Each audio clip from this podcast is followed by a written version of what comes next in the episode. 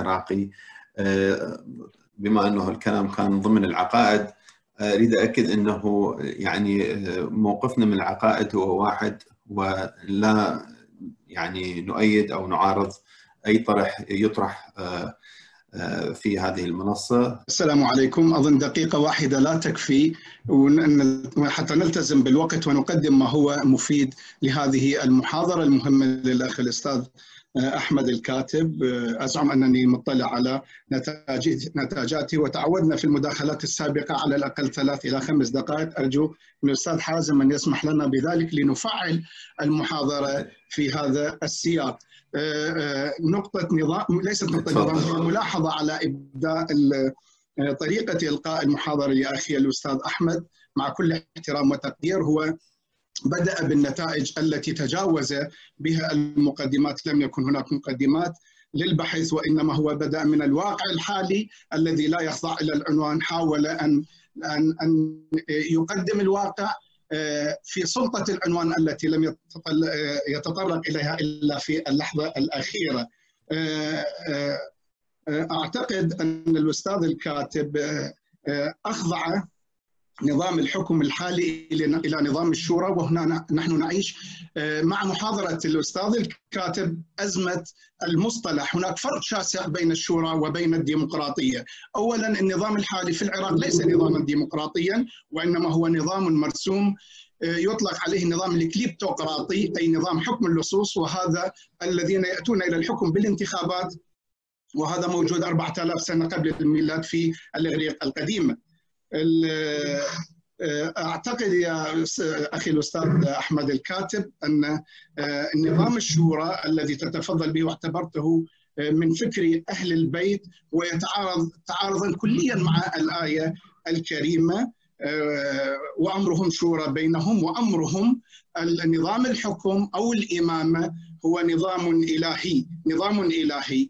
وأنا أختلف مع الشيعة أتفق مع السنة بأن اجماعا يكاد أن يكون مطلقا على أبي بكر وعلى عمر ومن ثم على عثمان أجمعت الأمة. ولكنها أجمعت الأمة على رأيها فتخلت عن رأي الله وأمر الله سبحانه وتعالى فخذلت هذه الأمة إلى ما شاء الله، لو قارنا الأمة الإسلامية بأمم أخرى لم نجد أمة مخذولة أكثر من هذه الأمة التي نحياها الآن. السؤال للأخ الحبيب الأستاذ أحمد الكاتب أين تضع حديث الاستخلاف الذي ورد في البخاري وورد في صحيح مسلم وورد في مسند أحمد بن حنبل الذي قال لأن الوقت ضيق لا أستطيع أن أقرأ الحديث بسنده. يقول يكون 12 إماما في البخاري بعدي كلهم من قريش.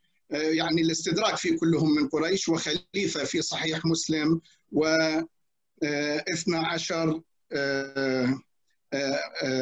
كعدة 12 كعدة نقباء بني إسرائيل. أين تضع حديث الاستخلاف هذا؟ وأرجو أن تذكر لي أسماء ال 12 خليفة إماما نقباء بني إسرائيل في قبال الشورى. الأستاذ أحمد الكاتب يسقط الأخطاء الحالية أو يجعل الأخطاء الحالية هي لعدم التمسك بنظرية الشورى بل على العكس. أين نظرية الشورى عند الخلفاء الأربعة؟ أقول الأربعة أبو بكر وعمر وعثمان ومعاوية. أبو بكر عادة يجتمع المسلمون في بيت الله في المسجد ولا نعم أحسن. لكن الشورى بعدد قليل اجتمعوا أي في سقيفة أتممت في نصف دقيقة في سقيفة بني سعد في سقيفة بني ساعدة.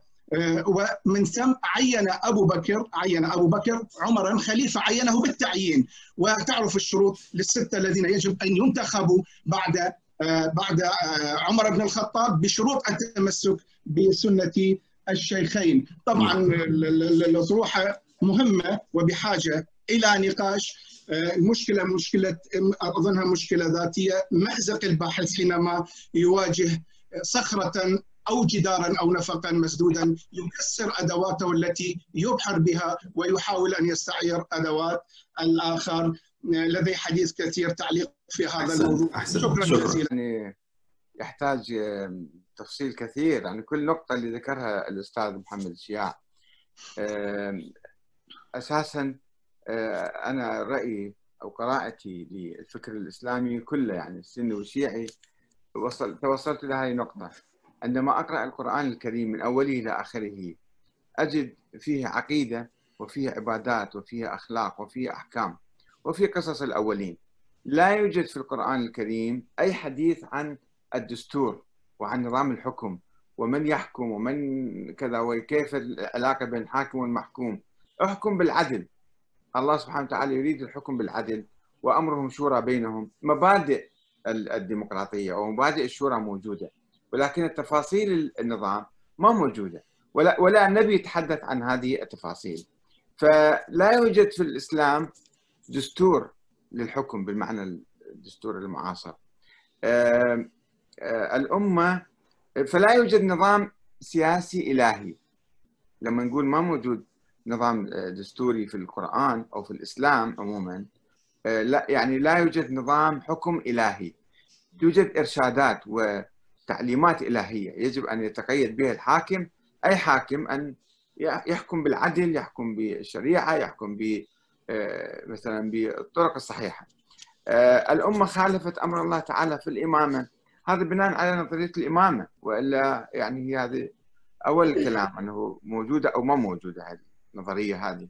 حديث الاستخلاف الاثني عشر.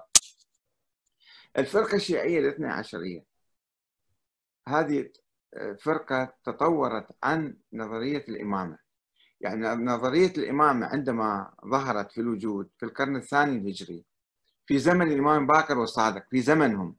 لا أقول من عندهم أقول في زمنهم في القرن الثاني الهجري طلعت نظرية الإمامة. نظرية الإمامة كانت تقول أن الإمام يجب أن يكون معصوما معينا من قبل الله في هذه السلالة العلوية الحسينية إلى يوم القيامة.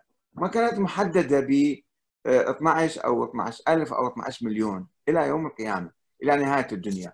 في مقابل الخلفاء العباسيين أو الأمويين أو الآخرين. حديث الاستخلاف الشيعة ما كانوا يعرفوه. لو درسنا إحنا التراث الشيعي في القرن الثالث الهجري مثلا. عندنا عدة كتب مكتوبة. عندنا كتاب فرق الشيعة للنوبختي. وعندنا العفو. عفوا. عندنا فرق الشيعة للنوبختي في نهاية القرن الثالث. وعندنا المقالات والفرق لعالم قمي كبير اسمه سعد بن عبد الله الأشعر لكم تعرفه أكيد. وعندنا الصدوق الأب علي بن بابويه الصدوق اللي كاتب كتاب توفى سنة 329 هذا هجرية. كاتب الإمامة والتبصرة من الحيرة. بعد ما صارت حيرة عند الشيعة ووقعوا في يعني تفرقوا 14 فرقة الشيعة الحسن العسكري بالذات. فهؤلاء وكتاب بصائر الدرجات وغيره. كل الكتب التي كتبت في نهاية القرن الثالث بداية القرن الرابع لم تكن تعرف الاثنى عشرية. الاثنى عشرية ولدت في القرن الرابع الهجري ثم ألفوا لها أحاديث. وجابوا هذا الحديث من من أهل السنة الكتاب. حديث أهل السنة موجود في مسلم أو في بعض الكتب الأخرى. يقول سيكون بعدي 12 خليفة أو 12 أميرا في رواية أخرى. ثم يكون الهرج والمرج.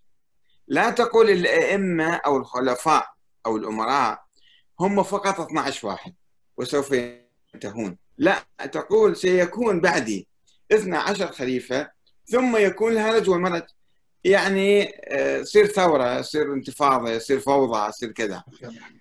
فلا هذا بحث منفصل إن شاء الله نناقشه إذا تحب. ولكن أنا باختصار لأنه أيضا يطلبون من عندي أحسن إذا فهو بس, بس الإضافة الأخيرة من عندك أستاذ أحمد الحديث في إيه؟ صحاح المسلمين لا يوجد فيها هرج ومرج 12 خليفة أمير طيب. آه، نقباء بني إسرائيل. فقط طيب. لا يوجد هرج ومرج طيب إن شاء الله بس نقطة أخرى آه، ذكرها الأخ العزيز. أين نظرية الشورى عند الخلفاء الأربعة؟ الخلفاء الأربعة إن شاء الله ما كانوا يؤمنون بالشورى. وما مثلا وما وكان عندهم أخطاء. لأنه ما كان في دستور موجود واضح آه، على الحكم. لذلك هم تجربتهم كانت تجربة عفوية وبدائية وفلتة.